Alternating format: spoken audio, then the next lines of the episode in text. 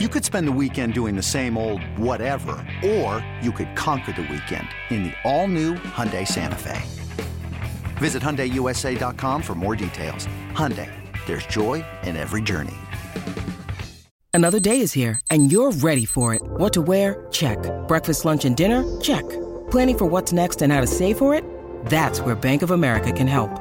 For your financial to-dos, Bank of America has experts ready to help get you closer to your goals. Get started at one of our local financial centers or 24-7 in our mobile banking app. Find a location near you at bankofamerica.com slash talk to us. What would you like the power to do? Mobile banking requires downloading the app and is only available for select devices. Message and data rates may apply. Bank of America and a member FDIC. For everything, for everything Indy, for everything Colts, it's the Blue Horseshoe now. now. Here's your host, George Bremer and Ryan Hickey. And welcome back into the latest edition of the Blue Horseshoe Podcast. Ryan Hickey and George Bremer here with you. A loaded, loaded Blue Horseshoe podcast for you here on this Tuesday. We got Nathan Baird, Cleveland.com, Ohio State beat writer, kind of talked about CJ Stroud, how close CJ Stroud was coming to actually returning to Ohio State, and now what kind of he projects to be at the next level. As that's a guy I'm sure the Colts and the Colts fans will be looking at a lot here in the next few months as the Colts again try to evaluate their quarterback. Big board we have our big board, George, the Blue Horseshoe official quarterback rankings of the four quarterbacks in the draft. Bryce Young, CJ Stroud, Anthony Richardson, Will Levis. George and I will give you our rankings of where we think the Colts should be, where the Colts should be ranking those guys uh, in terms of draftability as well. But we will start, George, with the latest, the head coaching search. My number one candidate, at least I think a lot of Colts fans' top candidate they thought was going to be coming to Indy, Jim Harbaugh instead does a 180 and is returning to Michigan. I don't know about you, George. I'm surprised that he is is not going to the NFL in general, let alone not coming to the Colts. He is staying at Michigan. Uh, I, I, are you surprised about at this point? And is it you know now that he's off the board, is this is this really even at this point uh, something that the Colts are, are shocked about and or have to kind of scramble with their head coaching search? Yeah, you know, I, I had heard back like all the way back to November that he was coming, not not necessarily here, but that this was the year that he was going to jump to the NFL. Uh, and I think that was the sense. You saw stories like that in the Athletic. You saw stuff all around. Uh, he was, you know, talking to the Panthers. He was talking to the Broncos.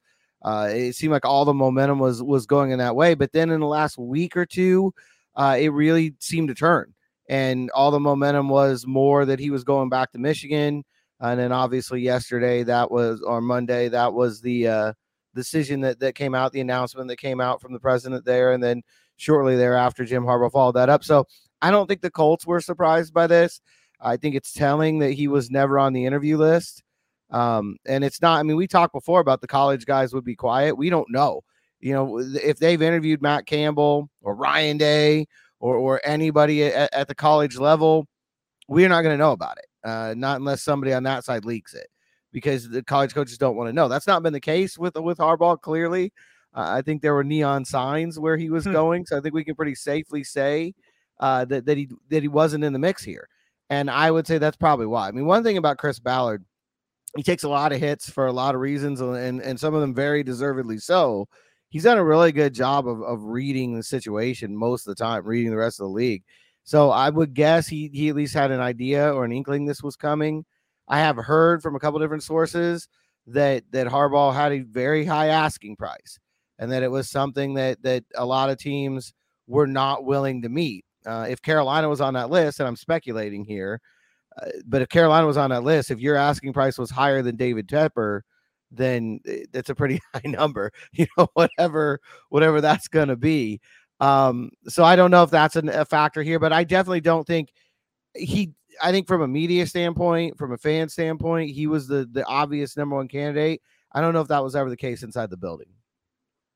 Interesting. You know, obviously, like you know, we've talked about this on the on the pod before. I thought that was the the guy for the Colts, whether it's the you know the previous history of him here in Indy or the fact that again he was 44 and 19 and one and went to three NFC title games in his time in San Francisco. I know it was a short lived tenure in he kind of, you know, wore out his welcome very quickly there. But you see in the NFL, especially with it, with their Colts team is trending this year, figured you want to go, you know, get a guy who's a winner, get a guy who, at least in Michigan, the last two years was able to turn that team into a, a physical specimen where that was a team that, again, won just by bludgeoning you to death, basically, and just running the ball down your throat, playing great offense, uh, and having, you know, I should say, deep and physical talent on the offensive defensive lines, which is something that the Colts, especially this way this year, kind of lost their way, especially in the offensive end. I at least thought that would be a, a perfect match. That's interesting. Would you call it a mistake to not be interested? Because I think now I don't again I don't know what the asking price is. So he's asking for the stars and the moon, and you're not going to give it to him. That's one thing. But if it's a reasonable ask, I at least would say it's a mistake, George, and the Colts not even entertaining an interview that we know of. Like I said, Jim Harbaugh is the only guy that has, has not been shy college wise about who he's talking to, when he's talking to him. So you would think if there was some sort of discussion and or interview, we would have heard about it. And like I said, there has been none. So it's seemingly the Colts were not really interested. I think that's just a mistake in terms of not even trying to, you know, snoop around there and see if that this was a guy that would would fit this team well. Yeah, I think you know, depending on what what the rationale is behind it, I think it could definitely be something that haunts this team. Um, I, I agree with you. I thought the the roster was really well suited uh, to Jim Harbaugh. We talked, you know, way back when about this being him being probably the one big name that that they could entice uh, because of the roster, because of the previous relationship with the owner. I don't know if I'd go so far to say they didn't snoop around. I'd be surprised if there wasn't some contact when he was here for the Big Ten championship game. I mean, he was here for a week in Indianapolis. Uh, all of that could have been kept very quiet. You know, it, it, may have been as simple, and again, total speculation on my part, but may have been as simple as them during that process finding out what the asking price was and, and sort of walking away. I will say, like from what I had heard, that's when things started to cool off. Uh, before that, I had heard a lot of, hey, look, he might be the guy. He's definitely coming somewhere in the NFL. He's got ties to the Colts. And then the Big Ten championship week came and went. And after that, it seemed like it was cooler. Now, maybe that's a coincidence. Maybe it's just, you know, the perspective from where I'm sitting, but that's the way it played out hmm. as I viewed it. Interesting. So Jim Harbaugh is now officially out of the Colts running and out of anyone's running since he's going back to Michigan. One other thing I want to throw by here before I talk about where the Colts go from here, George. Sean Payton. Sean Payton came down on Monday evening, completed an interview with the Houston Texans. And the other three teams right now with openings outside of the Colts, the Panthers, Cardinals, and Panthers. I'm so sorry. Broncos. Broncos. I'm so sorry. I'm blanking on everything here. All, all either have interviews set up or have received permission to interview Sean Payton. There's one team, George, out of the five with current openings that has not even requested permission to talk with Sean Payton. Colts. Why is that? I'm thinking a lot of similar things that we were just talking about with Harbaugh. Uh, I'm not sure Jim Irsay wants to pay what it's going to cost to get Sean Payton. We'll see. Uh, but I, I, don't get that indication. And I'm definitely certain that Chris Ballard won't be wild about giving up draft picks to, to get him, especially in a draft where he may need to move up to get a quarterback. We'll see how that goes, but they're probably going to draft a quarterback one way or another. So I don't think Chris Ballard, just knowing the way he operates, I don't think he'd be wild about offering something to the Saints uh, and right now, I think Payton himself said a, a mid to late round uh, first round pick, right. which you know that's the Colts aren't giving up number four. That's for sure. They don't have another one, so uh, they, they may just not be able to to meet what it takes to to get Sean Payton. Now again, maybe they have explored. Like I said, we don't know what goes on these back channels, so maybe they have explored it, and they just the Saints said we're not going to take a future one. We're taking a one this year. I, I have no idea. Right? This is just me speculating and just going off what we know so far. But it's like, I mean, I think if the Saint if the Saints would say, you know what, we'll give you Sean Payton and we'll take next year's one. Honestly, uh, George, I think it's worth it. Even though that could hurt the Colts trade up to number one, and maybe that could, you know, hamstring them a little bit uh, about which quarterback they they do get. I mean, Sean Payton's a guy who, again, you see what he done with, with, with Drew Brees. He's a guy that has taken a, a franchise in New Orleans that was maybe on the cusp of moving, honestly and has really kind of made them, you know, a mainstay and one of the best teams the last 15 years, one of the most consistent teams in the NFL. I think he's worth it. I think he's worth whatever he's asking for, $15 million a year, if, if that's his, his asking price. I think he's worth trading a future one to bring him in here just because I think, especially now with Jim Harbaugh going, I think he's by far the most, easily the most qualified candidate on the market you can get. I think he is by far the surest thing you can get. And if you're the coach, like, you know, one of those bird in the hand is worth two in the bush – I think it's worth having the bird in the hand, even though it cost you, uh, you know, a pretty penny to get him. I think it's worth it, honestly. I think there's no doubt he's the number one guy in this this cycle. Uh, I think he has been all along. I think he is, you know, the top guy out there. He's the only one with a Super Bowl ring. Uh, what he went through in, in 2005 alone in New Orleans is, is incredible. Uh, and to be able to come through that and, and get that franchise to, to the heights that he took it. I it's a very small list of head coaches who could have done that. You know, how many guys had gone through that would have been there still in 2010, in all honesty, when you're talking about the damage to the to the stadium, moving around and you know where the franchise was when he took over. Um, it's one of the hardest situations I can imagine anyone walking into in NFL history. Uh, just in terms of the city, the state, everything was was in chaos when he got there. Uh, and obviously, you know, they, they, win the Super Bowl, they're a perennial contender. Uh, and I think the Colts have, if, if there's one thing during the Ballard era in particular that you can point to that, that's been a mistake, a repeated mistake by this franchise, they have not taken big swings like this. You know, it, it's happened uh, uh, on players over and over again. I mean, how how different is this season if say Terron Armstead is is the left tackle? You know, we don't know. We'll never know. Um, but those are those are the kind of things that they've not been willing to do to go get the big, you know, the big contract guy, the the number one guy that, that's on the market uh, at any of the positions. Because even with the quarterback spot, they've never gotten the guy in that offseason, the one that everybody felt like was the the consensus top guy, you know. Uh, and so I think not looking into Sean Payton is sort of repeating that mistake again. That's not to say that I don't think that there's good candidates in this coaching search. I think there's several that, that they could win with that could do a really good job here.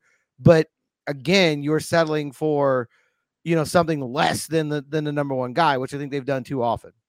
And it's again, it's another hope move. Like, oh, I hope, you know, we'll talk about some where the Colts go from here. Uh, Colts go from here in a second, but it's like I hope Ben Johnson or Dan Quinn or Mike Kafka. Like, there's a bunch of candidates. Obviously, the Colts have uh, requested interviews and our interview. Raheem Morris. I hope he works out and is the next great head coach. And maybe you're right. Maybe it does work out. But again, the Colts have done this a lot where they hope Carson Wentz can turn it around and be the guy. Obviously, he was not. They hope Matt Ryan can kind of brush up a little, you know, let's say, you know, late season magic or, or late career magic here and have a, a career similar to, or have a year at least similar to Philip Rivers, where he kind of finds a fight, uh, fountain of youth. And all of a sudden now is a, is a, is a core that can get the Colts to the playoffs. Swing and miss on that. So like they have tried for these projects where they hope it works out. And so far, the last two especially have blown up in their face and have been extremely costly again, I just don't understand how it's like you have a known commodity sitting in front of you. Sure, the price is high, but you you pay a high price, uh, high price for greatness. They did that with DeForest Buckner, give him a first round pick, and it I think it's worked out pretty well so far. So it's just one of those things where I don't understand how you can even just not take an interview and even explore it. I like he's interviewing with the Texans, and you know, uh, multiple times Sean Payton has talked about the most important thing being the owner, and I honestly thought that would discount then the Colts from from being in the run and being in the mix he's interviewing with Cal McNair. So it's not like, you know, he's not allowing the Texans' incompetence to, you know, to turn them away. So I think if the Colts requested an interview, he would grant it. You could at least go from there. And again, we believe he's someone who kind of wants to have a lot of control and say. We also had a, a GM and Mickey Loomis there in New Orleans. It wasn't like he was operating, running the whole ship in New Orleans by himself. He had a GM working with him. And we've talked to Chris Ballard kind of not bending the knee, but working with the head coach to kind of get the players the head coach wants. So I think Chris Ballard absolutely would work with Sean Payton and get him, you know, it would be a partnership, not a dictatorship, if you will, of, of Chris Ballard saying, This is my guy, I'm getting him, you work, you figure it out. I think there would be a partnership there of, of figuring out whether it's a quarterback, whether it's another player in free agency or making a trade or in the draft. They would talk about it and come to a consensus agreement on. I just don't get. I just don't understand George why there's not even discussion. Like if they discuss it and he says I'm not interested, that's one thing. If they discuss it and the Saints like we want three first round picks, okay, fine, that's another thing. But to not even put the request on or even have a conversation when everyone else has done it, we look at the Cardinals who have the number three overall pick. They're a similar spot as the Colts where they only have one first round pick. The Texans have two, so it does help. You have the you know the number two and the number 12. So you can say, okay, you could trade the number 12, but it's not as costly because you still keep your high pick if you're Houston. But the Broncos, you know, later round first round pick after you know the, the, trade for Bradley Chubb. But either way, you have at least eh, eh, the Cardinals and the Colts picking three and four, similar draft capital situation. Cardinals are interviewing them, Colts are not. Mistake. Yeah, big mistake. No, I mean to not even have a request in is yeah, I I don't understand it.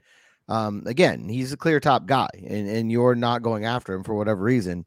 Um, and again, I think that's been if you want to look for the number one drawback to the Ballard era. That to me is it right there. You know, they were in on Matthew Stafford, but they dropped out early. Um, you know, I don't think they were ever in on Tom Brady. You look at the big, the the consensus home run moves. Um, they they've never made one of them uh, while he's been here, and in many cases, they haven't made a, a real significant effort that we know of to go and, and get those things done. So um, I think the whole situation, Sean Payton, I don't think he, I don't think he would ultimately be the guy, but that's not what we're talking about here. We're talking right. about taking that swing, you know, and, and, not just watching the pitch go by. Uh, right, right, now, at least that that that appears to be what the Colts are doing, and it, it's really it's indefensible. Right. Like I said, he could turn him down and okay, fine. But at least you tried. At least you're at the dance asking the question. You had the opportunity to get turned down or the opportunity to be said yes to. They don't even, like I said, don't even step in the batter's box, take a swing. Then you you're hurting yourself. I think it's a, a major disservice and a major fail in the Colts for not even trying. Because at least at the end of the day, if he says, ah, thanks, but no thanks, I'm going to go somewhere else. I'm going to sit this sit this year out. At least you can say, well, we tried. And whether it's even a small win as the, the fan base saying, well, they tried, what are you going to do? And that's even if it just that's the mindset alone, I think that should have been the, the Colts at least again bare minimum requesting going through the interview process with Sean Payton and seeing where kind of where his feelers are. But instead, like I said, here we are again, known commodity out there. Colts are saying thanks, but no thanks.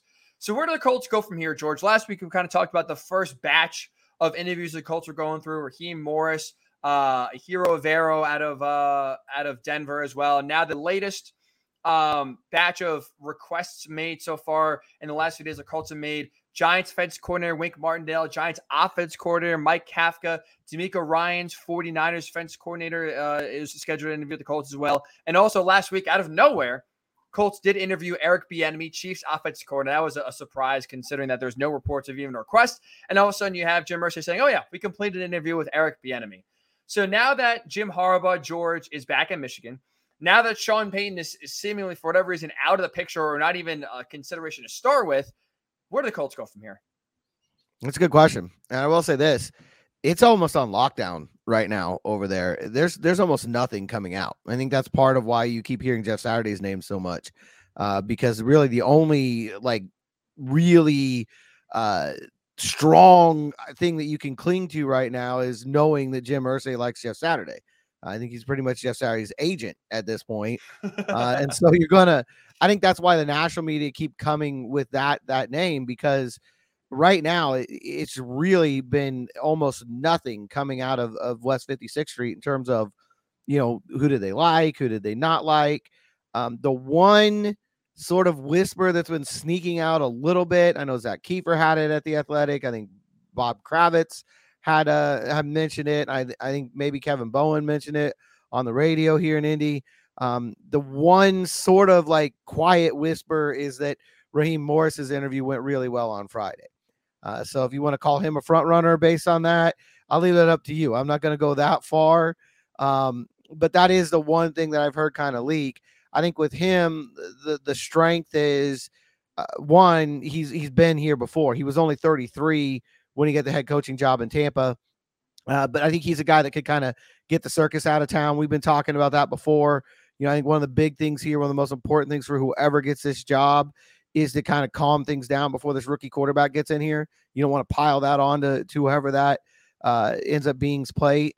Uh, and I think Raheem Morris is a guy who can, much like we were talking about Leslie Frazier's candidacy, if nothing else, I think Raheem, Raheem Morris is a guy who can come in and bring stability in that regard. Um, I think one of his biggest strong suits, aside from being really uh, just renowned throughout the league for his ability to connect with players. I think one of his other biggest strong suits is he could he could put together a pretty good staff. You know, he's been with with uh, Sean McVay now for a couple years uh, with the Rams, and he obviously won a Super Bowl there with him. There had been talk that if McVay had retired, he would be the guy, uh, as there was last year, that, that he would have been the guy. So I think that's worth something as well. You know, the, the people that are around him out there right now wanted him to take over a, a Super Bowl winning team. Um, eh, I, I, think he would not be a bad choice. I think there's a lot to like there. Uh, still relatively relatively young. I think he's 46. Um, so you're still looking at a guy who I think has new ideas to bring to the table too, which I think is something that would be interesting with this this staff. Uh, among the young coordinators, it'll be interesting to see how all that plays out. I think everyone wants to look at offensive coordinator. Uh, obviously, seven of the eight remaining teams are led by guys who came up on the offensive side of the ball. I would also note that Raheem Morris coached wide receivers for a while in Atlanta. So he's done both. He's a defensive guy, but he's done both, which makes him a unique candidate in that route. Um, but looking at the offense coordinators, I think Ben Johnson, uh, right now, word is that maybe he's Carolina's front runner. We'll see how that goes. Um, Shane Steichen is tough for me to wrap my head around for the simple reason that and Philadelphia did this, so it's not unprecedented. But you're going to be hiring the offensive coordinator of the offensive coordinator of the guy you fired. Now Philly did it; they fired Doug Pederson, and then went and got Nick Sirianni. So maybe this is just going to be an endless cycle where the Colts and Eagles just keep hiring each other's offensive coordinators. Um, but I just, for me, I'm not sure what the end point there is. Like, uh, if you're going to fire Frank Reich and end up with Shane Steichen, aren't you kind of back where you began? I, I, it shouldn't rule him out if he's the absolute best candidate. He's the absolute best candidate. It's just something right now in a vacuum. It's hard for me to to wrap my head around that. Uh, so that would leave us with Eric Bieniemy and Mike Kafka as far as the offensive guys go. Um, Kafka put a really nice notch on his resume on Sunday with, with Daniel Jones' performance. I think his work with Jones this year in particular has been really good. Um, and then I think Bieniemy, you know, perennial candidate, right? I think it was the 15th time, 16th time he's interviewed in the last five years in the 15th team. So almost half the league that, that he's interviewed with. Um, obviously, he's got connections with the front office here. So does Kafka. He was in Kansas City as well uh, for a year with with Chris Ballard, and obviously Ballard's going to have all the intel he needs on those two guys.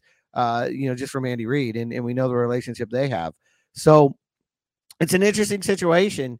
You know, I think all of those guys are probably in play to some level or another, but what's really making things so intriguing here is Ballard has let very little slip outside those doors. Which to address that, right? There's a lot there. So just address that first and foremost. I think that's a great sign. Like I said, it's you know, I know the latest report from Jonathan Jones of CBS Sports on I think it was Saturday or Sunday before one of the playoff games was, you know, hey, Jim Irsay still, you know, likes Jeff Saturday a lot. I think you're right. I think the reason that's being reported now again is just because nothing's leaking out. Which I think is a great sign for the Colts going forward here that everything so far is on lockdown. And also that I think it's fair to, to say, George, correct me if I'm wrong, that even though in title and Jim Irsay said Chris Ballard is leading the head coaching search, I think it actually means Chris Ballard is truly leading the head coaching search here, and Jim Irsay's not interfering too much because again, Chris Ballard seems like a guy who's close to the best, is not want a lot of things leaking out of the media. And so far, that has come to fruition. We're kind of sitting here grasping, where, like I said, outside of hearing the Raheem Morris interviewing really well, you haven't heard really anything outside of who they're interviewing and when they're interviewing them. So I think it's great. Yeah, no, I think that's a good sign. Uh, and it'll be interesting to see where it goes because I, I still don't think they're done. Uh, I haven't heard, you know, as we sit here about one o'clock uh, recording on on Tuesday, I haven't heard any more names come out. Uh, but again, we won't know. There's Bieniemy was a secret. No one right. knew uh, that That's that had true. happened, and and there could be others in there. You know, especially when it comes to college names, as we talked about before. If, if there are any of those guys in here, um, they they could be not even revealed by a Jim Irsay tweet. So I think it'll be interesting to, to see how this all plays out, who rises to the top. I'd still be surprised if Leslie Frazier doesn't at least interview.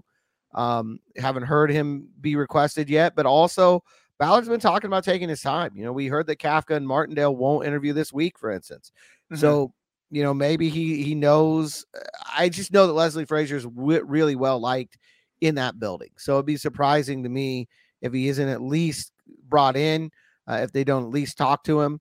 Uh, but we'll see. You know, we'll see where it goes. I, I, think there's still some turns in this road to be made. Um, but right now, just almost radio silence, which I agree, I think is a good thing.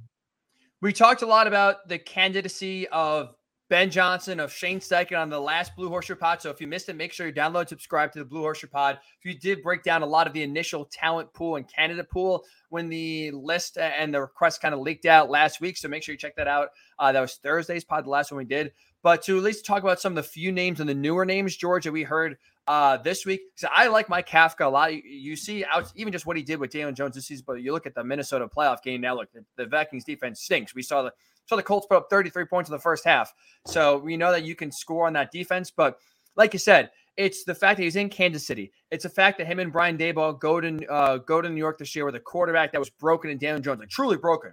Between Pat Shurmur, between Jason Garrett. Like that, the whole mess in New York was a disaster in Daniel Jones' first three years in the NFL. And they're able to build him up to a point where you're running a playoff game with a guy in his fourth year. I think it's very impressive. And Daniel Jones and Mike Kafka is the is the main play caller. So you know Brian Daboll, you know, was the offensive coordinator in Buffalo with Josh Allen's rise, and you see, you know, Brian Daboll now has a track record of building quarterbacks up.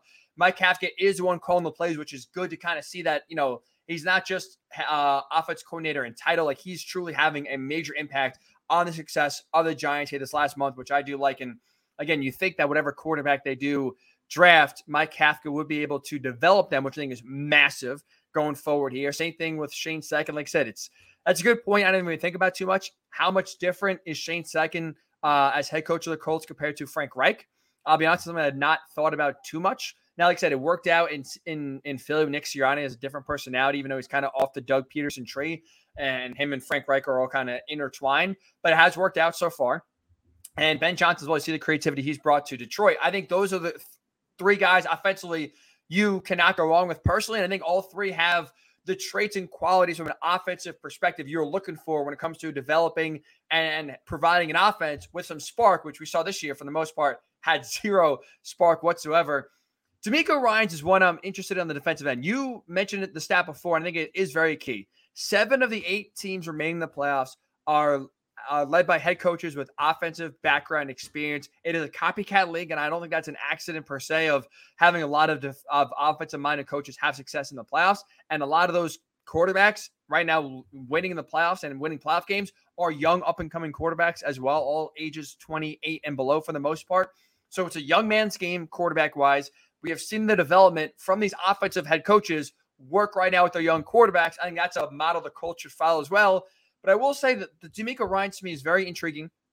As you watch that defense in San Francisco this year, my goodness, they play hard. They are spirited as well. It helps with a lot of talent, but they they really play to the whistle every single uh, every single play, and they just that leadership that DeMeco Ryans has has really kind of shown those entire season. That's someone that I'm really interested to see how his interview goes uh, later this week. Yeah, I think he's the one guy on the defensive side that I, aside from Morris, that I would really say, yeah, I'm all in with him. Uh, I think he's a guy. He's been out there with Kyle, Shanahan. I think he could put together a pretty good staff as well. He's seen, you know, what good offense looks like uh, firsthand. He's been right there uh, with with one of the better offenses in the league. Um, and I think just anybody who, who's in that Shanahan tree, I don't care which side of the ball they are. I think being around him, being around that organization right now, to me, that's a benefit. That's something I would want in my organization. You look at the 49ers winning with a third string quarterback. I don't think that's coincidence. I think they're one of the best run teams right now in, the NFL. And so if you're going to go and, and bring somebody in from that culture uh, who's had the kind of success that DeMeco Ryans has had, I wouldn't be against it at all. I wonder his interest level here. You know, I, he was part of those Texans teams that were punching bags for the Colts for for a few years. There might be a hurdle uh, that that he might need to overcome here. But I I would absolutely, if DeMeco Ryans is the guy at the end of the day, I think that would be a really good hire. If you can't beat him, join him, George. That's what I'll say to DeMeco. That's for sure. Last thing I'll ask you here is this: We've heard nothing, right? Like I said, you just mentioned before, it's been basically tight-lipped over there uh, at the Colts facility. It is January 17th. Will we have a head coach two Tuesdays from now on January 31st? That's the let's set the over under date January 31st. You mentioned Wink Martindale and Mike Kafka not interviewed this week, so that's already pushing the search back. Assuming they don't find their guy that they fall in love with, you know, either this week or early next week. Will we have by January 31st a head coach of the Colts? I I'm ultimately going to say yes uh, for this reason. I think I know that Chris Ballard said doesn't care if it takes till mid February, but I think part of that was just driving home the point that they're going to be patient, and they obviously are, and that they're casting a big net. But I think most teams, it's not a eh, like solid, you know, ironclad rule, but most teams want that head coach and that staff in place for the Senior Bowl because you want to be able to get those guys eyes on, you know, the players. The first time you really get to look at that. I know the Senior Bowl hugely important to Chris Ballard. Um, I, I, don't know that it's essential. I, I, think there's ways around it. You can always watch the tape later when they get in and, and all those things. But I think it's just something that, in general, teams want to have that coaching staff in place uh, so that you can go down to the Senior Bowl together and you can do those evaluations in person together. I would think that all things equal, that's that's what the Colts would want to do here. Now, granted, if if the candidates on the Super Bowl staff, it's not going to happen. You Right. know, so so we'll see. Seen that before. Yeah, exactly. Um, you know, I think you'd need you need pretty good confidence. But again, you know, in terms of like Kafka and Bieniemy, I don't know how big of a worry that is. Not not that the Giants are Super Bowl bound, but who knows? Uh, you know, we've seen stranger things.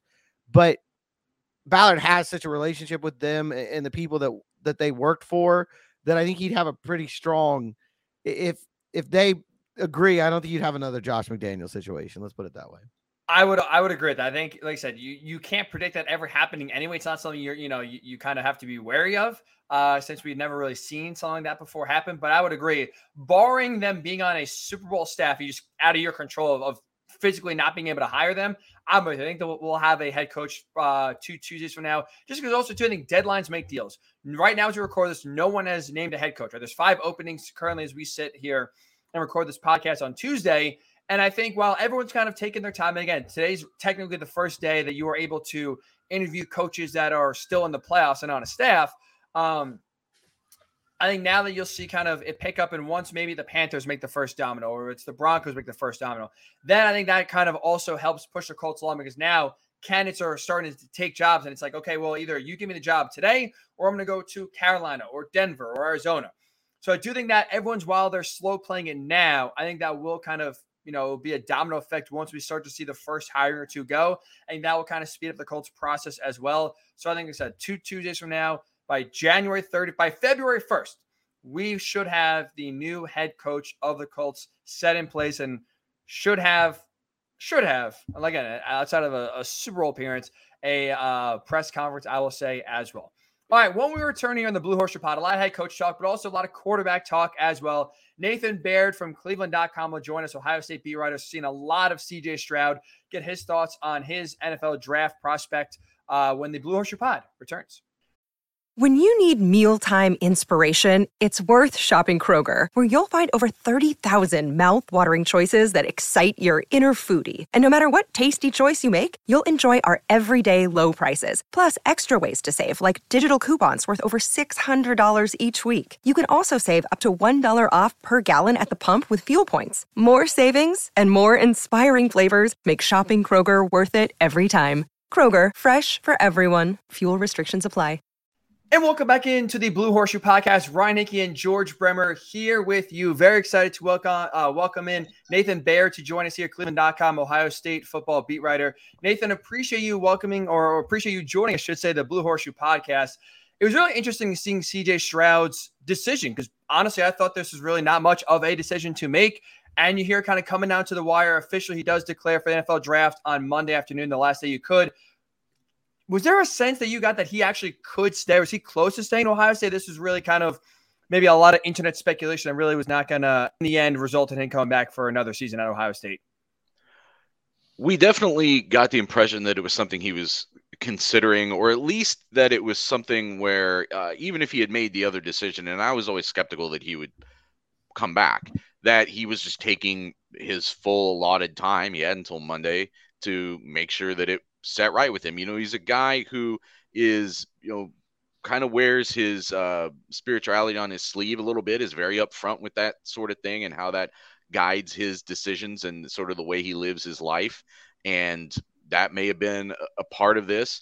Uh, but also, let's not pretend that there aren't some factors at play that might have given him reason to think about staying. You know, there's you can look at the data. There is a correlation between number of you know games played or started at the college level and how well guys sometimes do in the NFL. And he's sort of right on that bubble. Dwayne Haskins, if you're looking at Ohio State players, Dwayne Haskins was like way under it, and uh, Justin Fields was a little bit under it just because of that truncated 2020 season because of COVID. CJ Stroud's had two full seasons. That it's not like a, a dearth of experience, but sort of right on that bubble of, of what you'd probably like to have. Um, and you know the NIL situation now. You know Ohio State through its partnership with Learfield um, has done very well in terms of setting up current athletes and their earning possibilities. And CJ Stroud had already made somewhere in the seven figures uh, at this stage of his career um, and was poised to do more than that if they had, you know, set something up with some kind of global brand. Wasn't going to be NFL money, but it's enough money that the guys who you know have made this decision before that was maybe a little bit surprising going back to Justin Herbert or Andrew Luck before that or Peyton Manning going even farther back. Like they didn't have that obviously. They were choosing between NFL contract and dust or, or whatever they were getting you know under the table possibly or or from their their parents because some of those guys were in, in good shape with their families or whatever. So uh, CJ had that to consider that he wouldn't be passing up all money to, to stay at Ohio State for another year. But the financial realities are such that you you you know you're, signing this first deal. He's probably going to be, we think, you know, very good chance of being in the top five picks. Probably wouldn't fall a whole lot farther than that, even with now being three quarterbacks in this class, him and and and, and Levis and um, and Bryce Young. But um, that's going to put you somewhere between what 25 and 40 million. We've seen the projections, low 40s, and and then on top of that, it starts the clock on when you get to sign that second contract. And if if you you know if you if you hit and do well, and that's where you start making potentially like obscene money. So a lot of guys want to start that contract, start that clock as soon as they can. And and on top of all that, I thought that the Georgia game showed should have dissuaded any notion as to, to whether he's ready for this jump. Like I think he's there. So all those factors together, I I think there was reason for him to to pause and think about it. There's obviously a lot of weapons at Ohio State in this coming year. There are some things he didn't he was never able to accomplish. Didn't beat Michigan, was a two-time Heisman finalist, but was up front saying that was a he wanted to win that trophy and and didn't quite get there in the voting either year. Um, never won a playoff game, got them there once. So, and, and, right to the cusp of winning one, but didn't win it. And then saw Georgia go win a national championship and saw that if they had been able to find the extra two points they needed to win that game, what was potentially what the way people would be talking about Ohio State and the way people would be talking about him right now. So, uh, I think there was legitimately, I didn't get the impression that this was showboating, and, and, certainly things that we heard was that this wasn't just him dragging out a decision for drama or attention, that he really was thinking about it uh, at least to the point of even again, if there was a decision that was more or less in place, that he just wanted to make sure it's set right with him and, and consider it from all angles.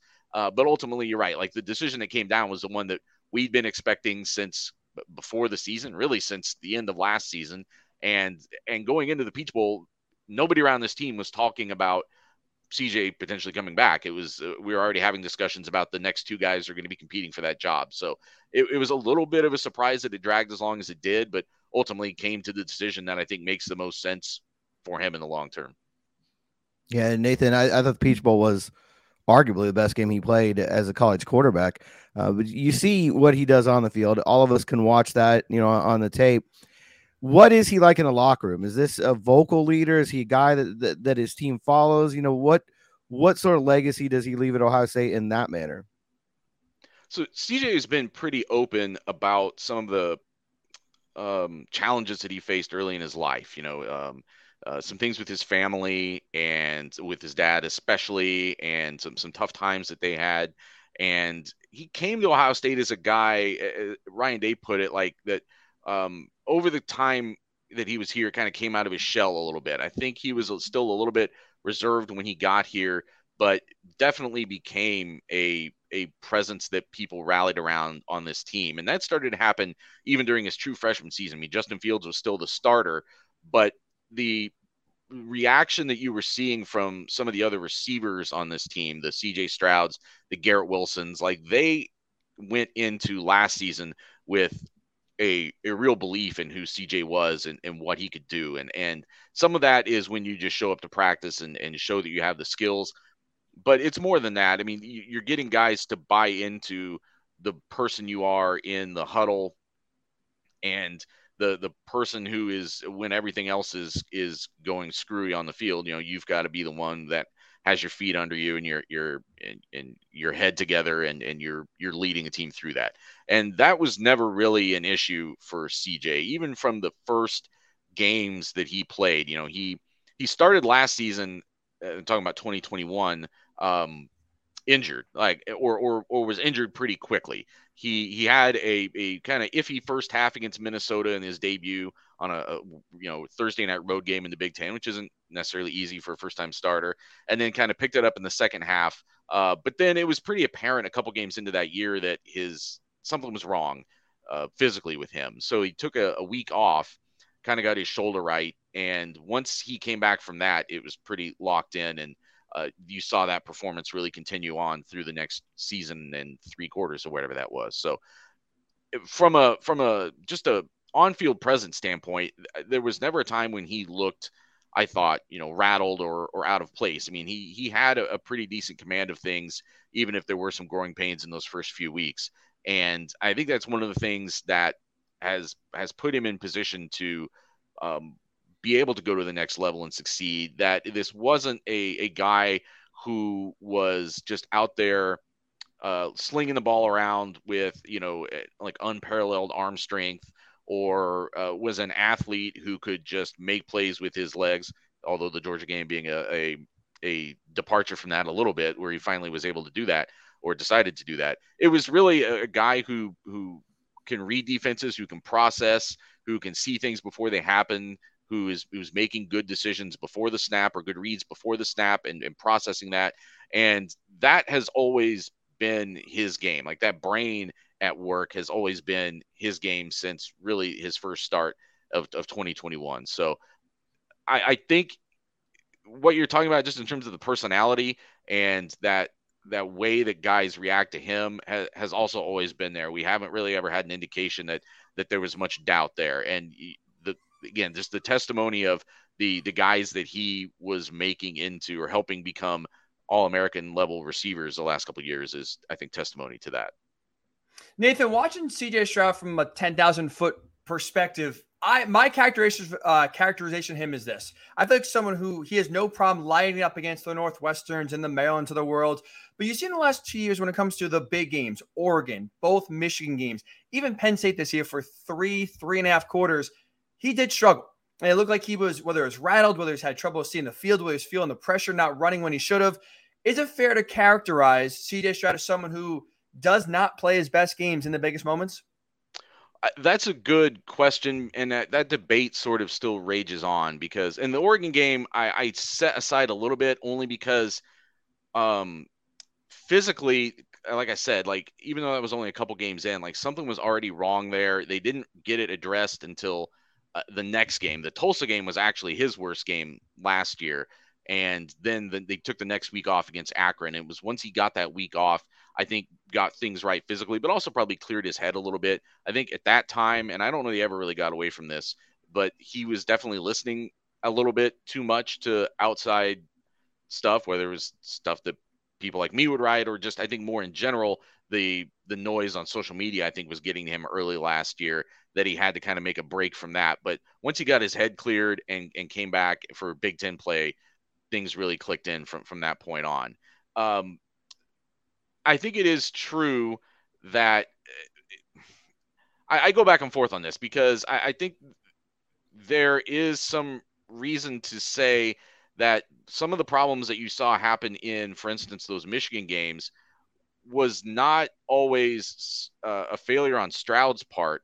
I, I look back on his career as you know the, the letdown being more about Ohio State's program than than him not stepping up and and fulfilling a legacy. You know, they had this guy who was, I think, arguably their best pure passer in in program history, hmm. and they weren't able to beat Michigan with him, and they weren't they were only able to get to one playoff. They weren't able to win a Big Ten championship with them, and it's it's it was the other failures around him that ultimately held this team back. There were some some problems with the run game in both of those Michigan games. There was um, you know problems defensively certainly in both of those games. It, it's it's definitely a, a, valid criticism to say that the offense didn't do enough, especially in the two Michigan games. And then the second half of those games, things did seem to really uh, flatten out. But in, for instance, the 2021 Michigan game, um, he was just under constant attack from mm-hmm. uh, Aidan Hutchinson and David Ojabo, and the, you know the offensive line didn't do its job that game, or at least I, at, at, the very best you could say is that Michigan won that matchup. Like they they had NFL edge rushers and they came in and did NFL edge rusher things. And even some of those offensive linemen have gone on and, and, and started their NFL careers well. But that day, Michigan certainly won it. There have been other occasions where you would say, I think that he did step up. I mean, even in the Penn State game this year, uh, that was as physical of a secondary as they played. There were there were definitely NFL guys in that secondary. Joey Porter Jr. You know, standing out at the top of it and they were winning some of those matchups one on one, whether it was Marvin Harrison Jr. and uh, the connection that that Stroud and him had. I think you saw come up in some big moments there. And then, like I said, the Georgia game, uh, I thought is the one that that ans- should answer a lot of those concerns. I mean, that's arguably the best defense Ohio State faced either these past two years, and uh, Stroud and and Day together were kind of in sync on sort of owning that game.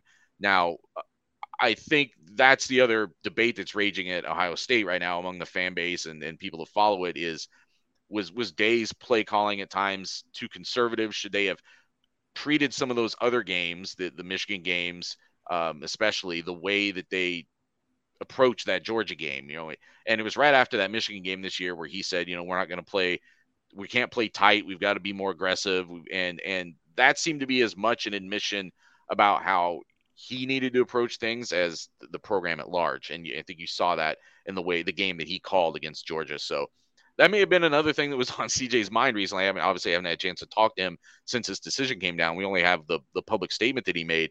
But you know, did he see something in that Georgia game that, you know, if they had taken that approach into next year, does that open things up more? Like when we were doing predictions for this past year, we all thought that CJ was going to have like really some monster numbers just based on what we'd seen him do that second year.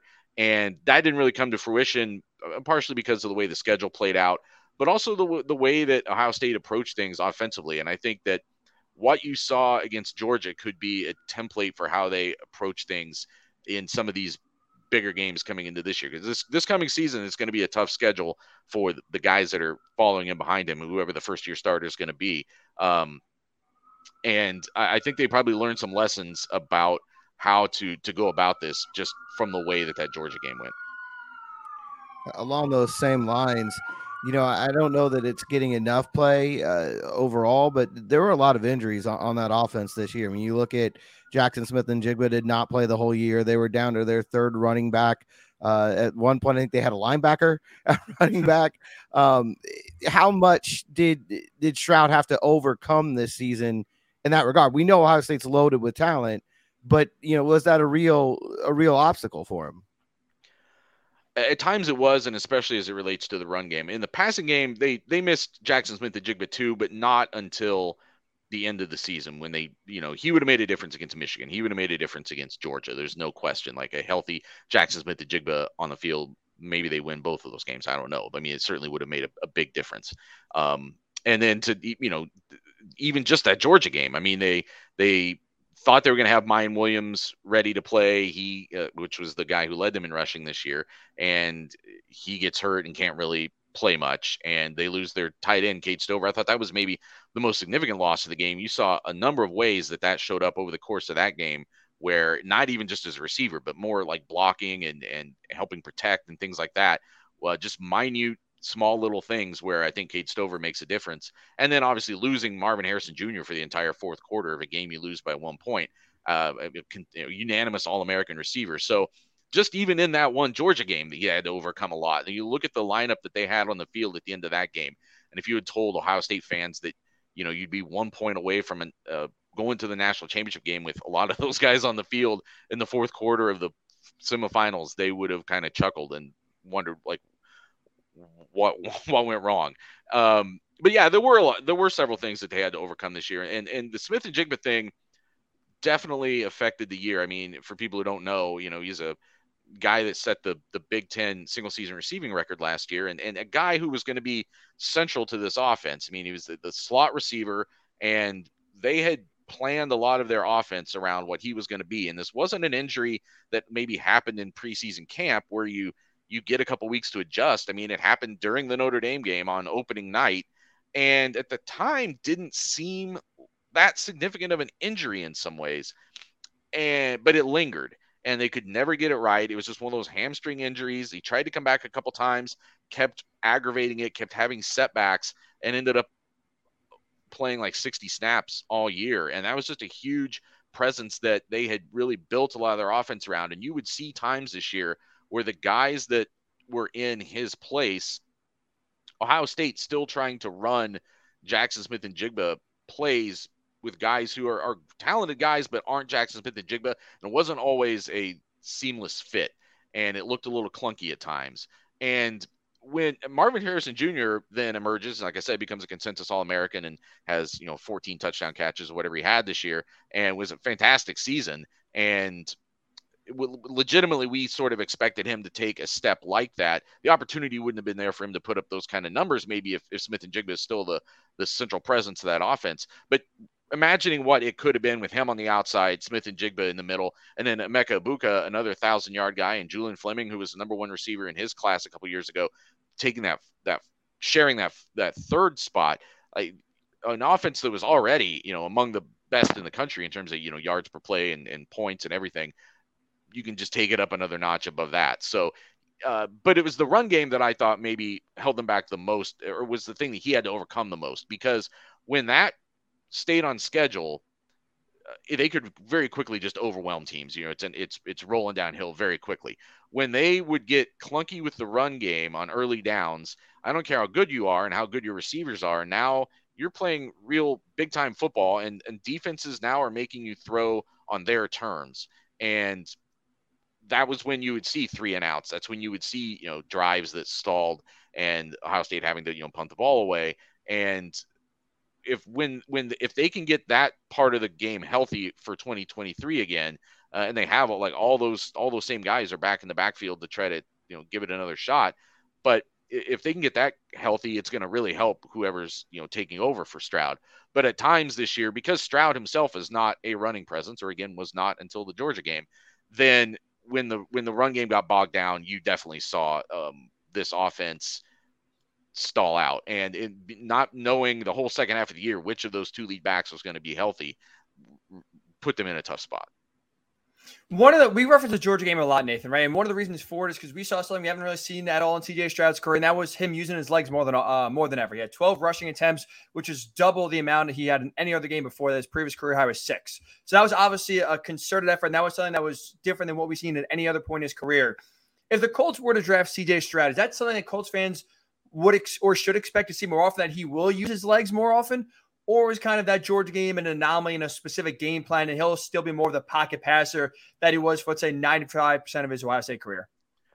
Yeah, so it wasn't really necessarily part of the game plan because if you go back and look, I mean, I think I can think of like maybe one designed run, kind of a zone read that they ran and he kept it, and that, that didn't go very well. Uh, that's not his game. And what I think you saw against Georgia, though, was something that Ohio State fans had been clamoring for really for for both seasons, which was take what the defense is giving you in terms of scrambling. And mm-hmm. that's a tough proposition when you have as many weapons as Ohio State has. And and this Justin Fields, even someone and people saw what he did this year as a runner. Like that's a he's he's still a pocket quarterback first, or at least was at Ohio State, but clearly a guy who knows what to do with his legs and is that kind of athlete. CJ Stroud is not a Justin Fields level athlete as, as, as a runner. But even when Fields was here, there was a lot of times his inclination was to keep the ball almost some would argue too long sometimes to try to make a play with his arm with his arm because you had Chris Olave and Garrett Wilson and uh, Jameson Williams for a while, and then Jaxon Smith-Njigba coming along behind them, and uh, you had all of this NFL talent at receiver. It seemed kind of like you you all you want to maximize that as much as you can, and I think Stroud took a, a similar approach. I don't know how. Some of it may have been also Ryan Day that's the approach he wanted from him was to, to sort of limit how much he was going to put himself on the line as a runner because he's you know I don't know that they were the drop from from the starter to the next guy. I think they have confidence in whoever's going to take over next year, but there still is a drop.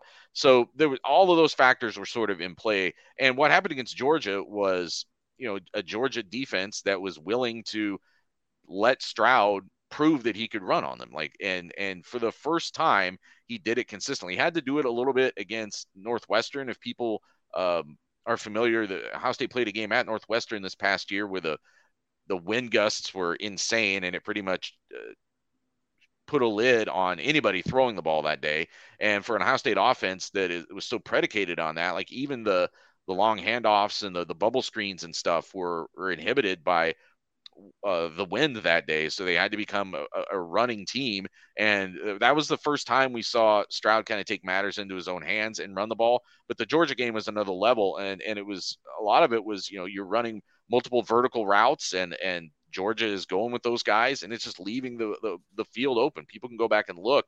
Like the, the only reasonable response in some of those cases was to just run with it. And, and, and it was funny to watch Stroud um, on the field during that second half because you could tell he was feeling it a little bit, uh, sort of um, for the first time in his career, really, you know, breaking loose as a runner. So I'm not by any means predicting that he's going to do what a true dual threat quarterback does, or guys like Justin Fields and Josh Allen. That's not going to be his game at this next level. He is a pocket passer, but the Georgia game showed that he uh, can get out there in the open field. He's got a very long stride, but when, when defenses are going to give it to him, he will take it. That was the indication I got against Georgia. Does he replicate that at the next level? We'll see. That's going to be how depend on how defenses respond. But it does it's an interesting thing to kind of put out there on tape, and for teams that are now scouting you to have to take into account that it's something you're willing to do. It's something that teams didn't have to account for his entire Ohio State career, which is maybe why it was there to the extent that it was against Georgia last one from me. Uh, you mentioned this a little bit earlier, but I think he's going to go down as, as the most accurate passer in Ohio State history. I think I read that somewhere, highest completion percentage. Do you attribute that to, to that anticipation and the way he reads defenses? Is it arm talent? You know, what what all went into that? I mean, he definitely has some arm talent. His bigger skills, though, are more the the touch that he can put on passes and the what you're talking about like you know reading plays getting up to a line being able to read a defense and then being able to apply that to what happens post snap jim knowles who is the defensive coordinator that came in this year who was at oklahoma state and had a lot of success before that has said that stroud is as good as anybody he's ever seen do that and that includes when he was at um, you know in the sec seeing you know eli manning and and some of the other guys that they've he's faced over the years so or or even had you know with, with the teams he's been associated with so that was something he could challenge him with in practice, and and Stroud kept uh, you know doing a good job, you know, winning a lot of those challenges, I suppose, on a on a daily basis. And the other thing to remember too is is the just the receiving talent that they've had there. You know, it's not like he had to come out and make these receivers look good. Like Chris Olave, what he did this year as a rookie in the NFL. Yeah. Garrett Wilson, what he just did as a rookie in the NFL. Jameson Williams didn't get a chance to, and he didn't really do a lot at Ohio State. He was definitely the third guy, and that was he wasn't actually. I shouldn't even say him. He wasn't here. Stroud took over, and then Williams was um, had headed to excuse me, headed to Alabama. But Jaxon Smith-Njigba, we'll see what he maybe does at the next level. But but certainly with Olave and Wilson show you that those guys were legitimate NFL receivers, both on the field at the same time. Um, that makes your job a, a lot easier as a quarterback. So, I, I, the thing that I think will make him a success at the next level, though, is, uh, or at least help with his learning curve, is that ability to process his football IQ, the, his vision that he has on the field, um, his ability to to anticipate. Uh, all of those things I thought were pretty evident. Go, you know, he he. We've had some pretty good quarterbacks here at Ohio State the last few years, whether it was Haskins or or Fields or even going before that, you know, guys who won Heisman trophies in the past, you know, 10, 15, 20 years. And he's leaving as the the quarterback efficiency rating leader in career history.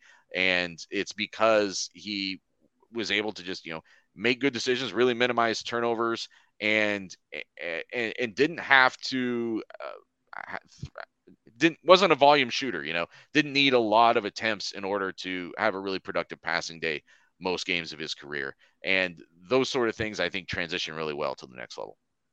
To wrap up, Nathan, is there a comp you have in mind of an NFL quarterback that maybe you could project CJ Stroud to kind of maybe mirror? God, that's a great question. I I, I haven't really thought of that because, and also like so many guys, it seems like in recent years, have maybe trended towards um, guys who use their legs a lot, the, the ones who have been, you know, that superstar level. Um, and I guess we shouldn't even really necessarily project Stroud for that level. I don't know that you have to be the, the super upper echelon in order to, to be successful if you get on the, the right team. Uh, I would just look at him in, in general. Again, it's not about, um, he's not going to be a, a, a, real dual threat guy. He's going to be a guy who you want. I, he needs to get paired, I think, with a, a good offensive coordinator. That's what he had with Ryan Day, because it's a guy that um, I don't think there's anything. The complexities of the NFL and the um, the studiousness you need to have to succeed at that level, I think, are not going to be a problem for him. He's known as a guy who uh, watches more film than anybody else, which should probably be true of your quarterback. But like they had the hours like measured out, it was like demonstrably true of him. And being a student of the game is not going to ever be an issue for him, and putting in that sort of time and work is not going to be an issue for him. So I'm curious to see who he gets paired up with because if you get someone who's you know innovative and uh, someone who is willing to um, you know push the envelope a little bit as to as far as what a passer can do and, and how you utilize weapons uh, i think that's what makes him really interesting because um, you're like i said he's he has been sort of building himself to be able to see this game at the level that you need to to succeed in the nfl Nathan Baird, Cleveland.com, Ohio State football reporter. Thanks so much for joining us here in the Blue Horseshoe uh, podcast and giving us uh, some intel on uh, CJ Stroud. Appreciate it. No problem. Thanks a lot. And welcome back into the Blue Horseshoe podcast. Ryan Hickey and George Bremer here with you. We appreciate Nathan Baird for hopping on and giving us his intel and his thoughts on CJ Stroud. It's going to be a name that Colts fans will be hearing a lot of these next uh, three, four months. That is for sure. So, George, I just want to throw you before we give you our, our quarterback rankings and our official Blue Horseshoe big board of quarterbacks uh, in the draft for the Colts. I want to throw this by you here. I have a comp for CJ Stroud in mind. I want to see if you agree, and if it's if not, if you have another comp as well.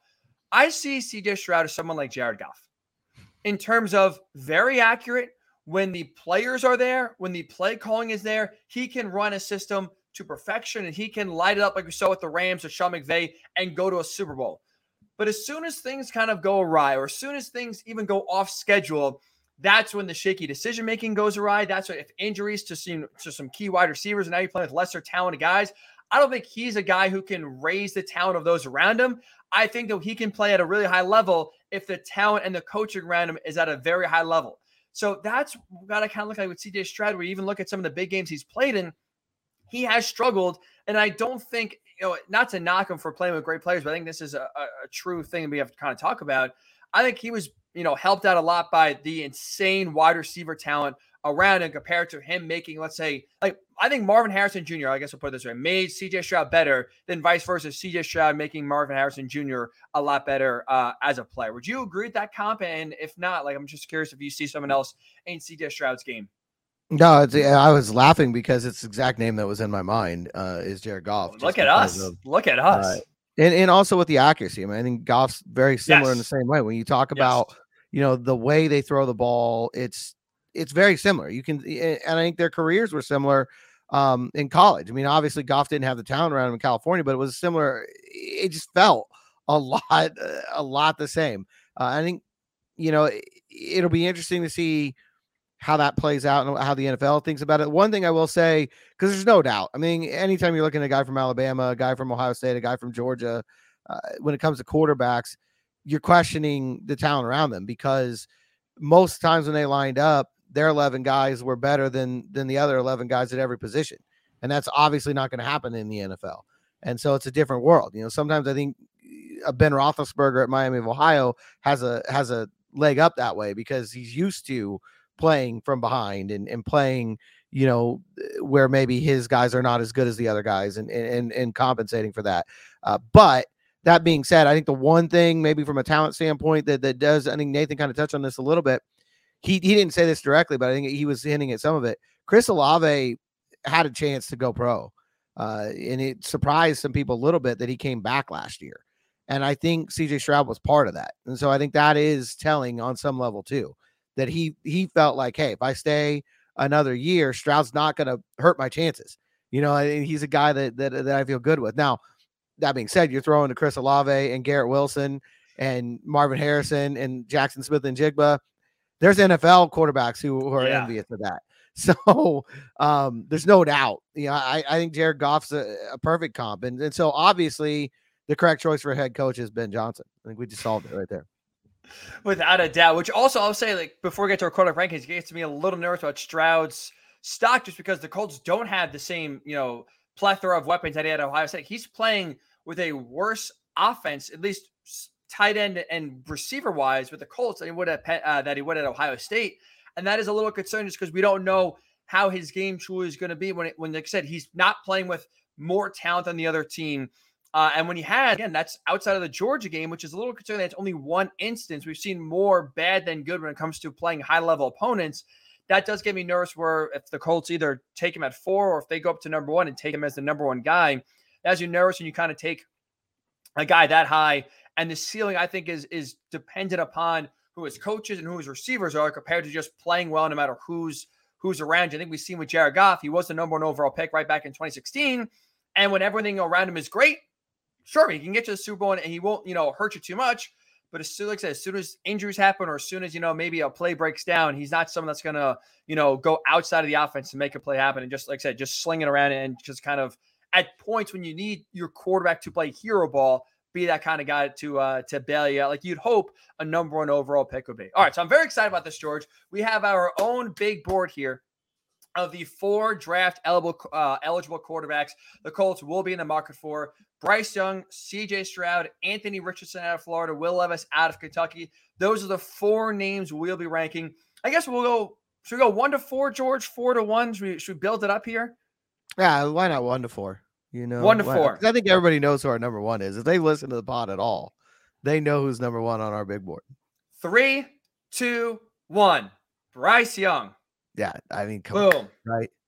Bryce Young is is at the top. Uh, and it, for a lot of the reasons that you just mentioned that we worry about with CJ Stroud, he's I think he's a guy who's shown great creativity. I think he's a generational playmaking talent. It'll be interesting. We'll have a guest on. We'll tease a little bit here uh, later this week who we can talk to that about. Uh, but I think he's a generational playmaker, and I think that makes up for his lack of size in my mind. Dane Brugler of The Athletic, who does a tremendous job each and every year with a massive draft guide. He breaks down all the tape. He is one of the, the smartest and, and most informed uh, draft analysts that you'll see in the next few months. So Dane will be joining us on Thursday. Very excited about that. It's a must listen. So again, if you haven't done it before, now it's time. Download subscribe to the Blue Horseshoe podcast. That's going to be a very informative podcast with Dane on kind of the, the Colts and, and which quarterbacks they should be in the market for. But the one thing I'll, I'll say, George, because we've talked about Bryce Young and we've heaped praise on him a lot. The one thing I will say that's that if, to me drives the point even more why he should be the number one uh, quarterback on the Colts board is this: the biggest knock you hear, the only knock you hear is size. And yes, he's like six foot, and I get college, you know. You look at height and weight; it's a little exaggerated, right? So, is he six foot one eighty eighties or more like five ten and one seventy?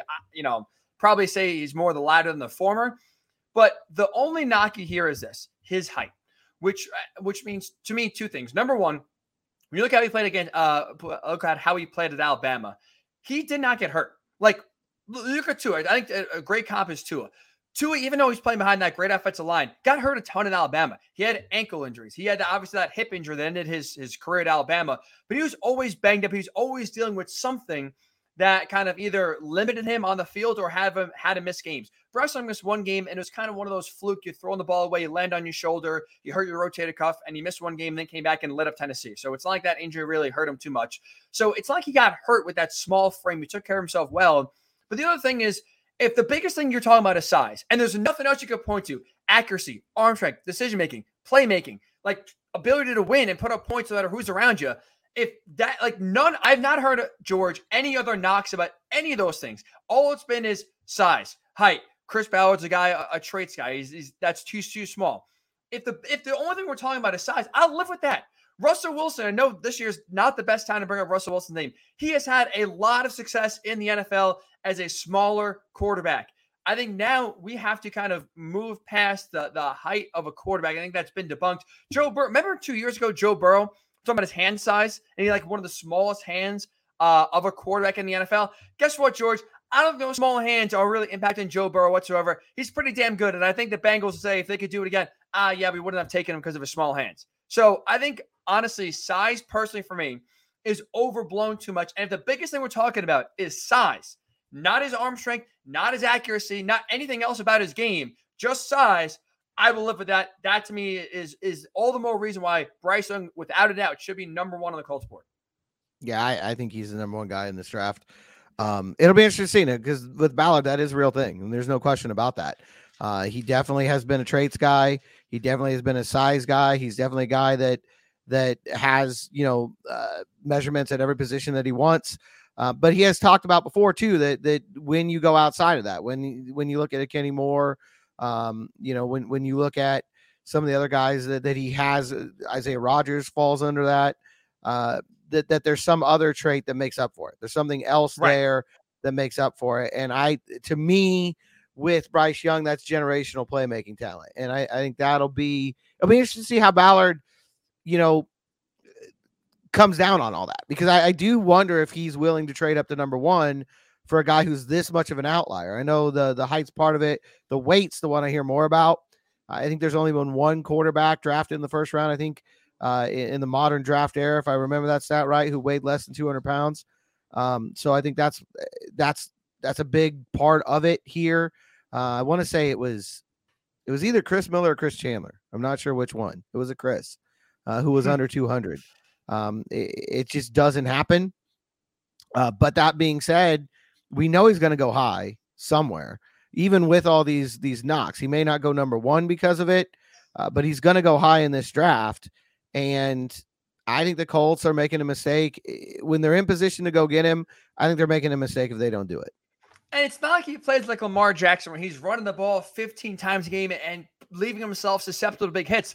He is mobile when he has to be. He's very athletic inside the pocket, but he rarely kind of leaves and puts himself in harm's way, which is part of the reason why, despite his small frame in two years at Alabama, he missed one game. And again, it was it was not like it was one of those hits that could happen to any quarterback when you're trying to throw it on the run and just get rid of the ball. So it wasn't like he got hurt because of his small size. And again, you look at other quarterbacks like Tua and you see his injury history with the Dolphins. Guess what? You could kind of trace that back to Alabama and say, well, he had a, a history of injuries at Alabama. You can almost kind of predict that would happen in the NFL. Not the case with Bryce Young. Okay, so the, the least Bryce shocking, also played played through the injury. I mean, that's another yes, important element tough, here. He had tough. one injury that he played through and almost beat Alabama and LSU with that injury. So I, I it's not an it's not an issue. If they don't uh, we'll save it for later pod because as you can see, we're getting already worked up here. It's it's not even a question. I feel like also we're on an island, George, as well. Uh, with Bryce Young being number one, but that is the official Blue Horseshoe number one quarterback on our big board, Bryce Young. All right, we'll go to uh, through two, three, four quickly here, George. Who is second on, on your uh, big board here? CJ Stroud, Will Levis, Anthony Richardson. For me, it's Stroud, uh, and the reason I put him ahead of Levis, I'll just go through my quick, real quick. It's Stroud, Levis, Richardson for me, and Stroud because I've seen him do things at a high level more consistently than I've seen Levis. Levis for me, it's all traits. Um, it happens here and there, but you don't see it consistently. As many questions as we have about CJ Stroud in big games, as many questions as we have with him when a play breaks down. I think they're all there with Levis. I think th- there may be a little bit more off platform stuff success with Levis, but by and large, I just didn't see it. I, I, always, for me, it's dangerous when you start looking at these quarterbacks and saying they had this problem in in in college, but it'll be fixed in the NFL. That rarely happens. Uh, and I just feel like if if we take the problems that we know exist between Stroud and Levis, I'll live with Stroud's more because I think if I get the right coordinator, if I get the right offense, if I if I surround Stroud with the right pieces, he's going to be there. He's going to make the plays. I'll be quite frankly honest. My biggest issue with with Levis when it comes to the Colts, you're talking about an offense that turned the ball over 34 times this year, and now you're looking at a quarterback who had 23 interceptions combined in the last two years. That to me is oil and water. That should not happen. I, I just don't see that getting. It's one of those things I don't see that getting fixed at the NFL level. If you're turnover prone now, you're probably going to be turnover prone then, especially if a lot of those turnovers are due to your belief in your arm, as I believe they are with Levis. Anthony Richardson to me is a project. He's a guy that eh, the size is there, the arm strength is there, the athleticism is there, all the pieces are there, but he hasn't put them together yet at Florida. I, I heard a lot of scouts have said he should he should come back for another year. You want to see him put together all these things at the college level. Doesn't mean it won't happen. But again, I'm not betting on a guy who couldn't put it all together in college to suddenly put it all together in the NFL. It could happen. It happened with Josh Allen. But to me, you know, all these people that want to say eh, Bryce Young's an outlier because of his size, Josh Allen's the biggest outlier in the history of the NFL.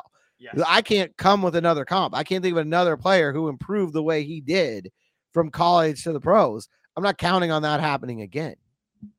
I'm 100 with you. So we have the same exact order. CJ Stroud is also second on my list. Will Levis third. Anthony Richardson fourth. Sa- uh, Stroud, like I said, is out of, outside of Bryce Young, I think the most polished quarterback in this range for the Colts. Like I said, there's no doubt when the pieces are him of how high level he can play because we've seen it at Ohio State. Still questions about if he, you know, his consistency uh, in big games, but that Georgia game, like I said, maybe kind of shows you if he opens up his legs more, then maybe he can kind of really settle in and play well when the competition is also high. But so the big question for him is if the talent is not there, and again, the Colts right now are not in a position where it's like Joe Burrow and you have those three great receivers kind of all around him and ready to go. That's not the case here, where you have you know uh, three top-notch weapons uh, at you know uh, Stroud's disposal that he can just kind of throw the ball up to and make plays for. So that's my biggest concern with Stroud. Like I said, w- way more polished, way more accomplished, way more accurate. There's a lot more things you feel good about with CJ Stroud coming out of Ohio State than than Richardson and Levis for sure. Levis I have third, Richardson fourth. You're right, by the way. Like that's the biggest thing. And Richardson and, and Levis are kind of you know in the same conversation, in the same mold of yes. When you look at the big body, you know, uh, Will Levis is 6'4", 230. Stature, right? That's that's a quarterback that's you know if you say oh build him in a lab, that's kind of the guy you look at. Rocket arm, the ball flies out of both Levis and Richardson's arm. But the thing is, like you said, a lot of the flaws, it's so truly hard to correct them in the NFL. I'm glad you brought up Josh Allen because Josh Allen by far is the guy with the same exact questions as Will Levis, as Anthony Richardson. But you see how much work and, and where the Buffalo Bills were when they took Josh Allen. They were a playoff team the year before. So that was a roster that was missing a quarterback, but for the most part was was solid all around. And you had the right head coach in Sean McDermott already in place. You have the right, you know, the, the Bills were in a good position where they were able to be patient with Josh Allen, have him go through those rookie lumps in 2018 when he's kind of throwing the ball over and turning over a lot. Then in 2019, they get a little bit better to go to the playoffs. But again, Josh Allen in that Texans game, they had it early, blew it in large part because Josh Allen's uh, inability to kind of protect the ball. And then you see you get Brian Daboll, you get Stefon Diggs, and really in that year three, he explodes because of what is around him. That is the that is like I said the anomaly. Like it's rare that quarterbacks can improve their accuracy and improve their decision making from college to the NFL level. You have to have everything else around the quarterback kind of in place to make that happen. The Colts are not right now in an are an incubation team, if you want to call that, that can take Will Levis or Anthony Richardson on, have them, you know, develop into now or kind of ruin or take away some of their bad habits and develop them into these quarterbacks, like I said, are, are unstoppable just because, again, is the protection right now for the Colts uh, where it should be? No. Do the Colts have a top flight wide receiver that is kind of like an eraser and or safety blanket? No. Do the Colts have a head coach right now? No, they don't. Like, I have no idea who, who their head coach is going to be. If it's a defensive guy, who the offense coordinator is going to be. If the offense and if that offense coordinator or head coach is going to pan out to be a good one. So there's so many question marks that the Colts have as a team right now. That if you take on a project in Will Levis, you take on a even a bigger project in uh, Anthony Richardson – there's not a lot of reason to think it's going to work out. They are nowhere near in the stable mode the Bills were in when they took Josh Allen compared to where the Colts are right now. If this was last year, and you before we knew everything that happened, they traded for Matt Ryan, and they still took, let's say, Will Levis. Let's just, oh, let's just say second round. They just fell to the second round. You had Will Levis or Anthony Richardson. You were able to take them in the second round last year. You had Matt Ryan going into this year. It was going to be Matt Ryan's job. You have him sit for a year and kind of had the pieces we thought were going to be in place of the offensive line and Michael Pittman Jr. developing. Okay, one thing, right? That, that's something where maybe I can get behind. But now to to draft Will Levis or Anthony Richardson possibly at number four or number one, and have them most likely be that you know the guy starting week number one. Don't love that, George. Don't love it whatsoever. That's why they are the bottom two for me. Levis three and Richardson four. Because like I said, the traits are there, but also when we're talking about size, arm strength, um, athletic ability as like the biggest positive, that's what gets me concerned because we just talked about Bryce Young with the biggest knock is size. That means he must do he must uh, do everything else well. If we're talking about oh the size and the strength of Will Levis and Andy Richardson, and that's the biggest plus. That means that they probably don't do a lot of the mechanical stuff well. They don't accuracy wise, decision making, ability to process a defense. probably don't do it as well as, as you should, especially when you're taking a quarterback either in the top four or number one overall. Yep, yep. No, and that's I thought you know, my biggest takeaway from our talk with Nathan Baird was that the processing of CJ Stroud. I think that's that's the number one thing for me that would would separate him from these two guys. His ability to read a defense, to anticipate. You know, that's something that's been missing from this Colts offense uh, probably since Philip Rivers was here. So I think you really wanted those. I think those elements are something the Colts need in this quarterback. They're there with Bryce Young. Uh, they're apparently there with CJ Stroud. I'm not sold they're there with Levis and, and Richardson. Absolutely. So that's the official Blue Horseshoe podcast quarterback ranking Bryce Young number one, CJ Stroud two, Will Levis three, Anthony Richardson four. I'm curious your thoughts. I'd love to hear some feedback on this about eh, Colts fans. Do you agree with that or disagree? Who would be your top quarterback if you had a big board right now? Who is number one quarterback wise that the Colts should draft? Let us know on social media. You could tweet George at GM Bremer. You could tweet me at Ryan underscore Hickey number three. Make sure to leave a review wherever you do get your podcast. You can, you know, in the comment section of the review. Tell us who your number one quarterback would be. And while you're there, maybe drop five stars if you like what you listen to. Uh, and also, too, George, make sure you check us out on, on YouTube. We're going to be there a lot more. We have our own little blue horseshoe tab on YouTube. Um, on the Audacy Sports YouTube page. And make sure you subscribe to that because you, now, if you like listening to us and you want to look at us, well, guess what? We'll be on the tube a lot more as well. So we got a very, very busy offseason, as you know, coming to you. We have Dane Brugler of the Athletic coming up on Thursday.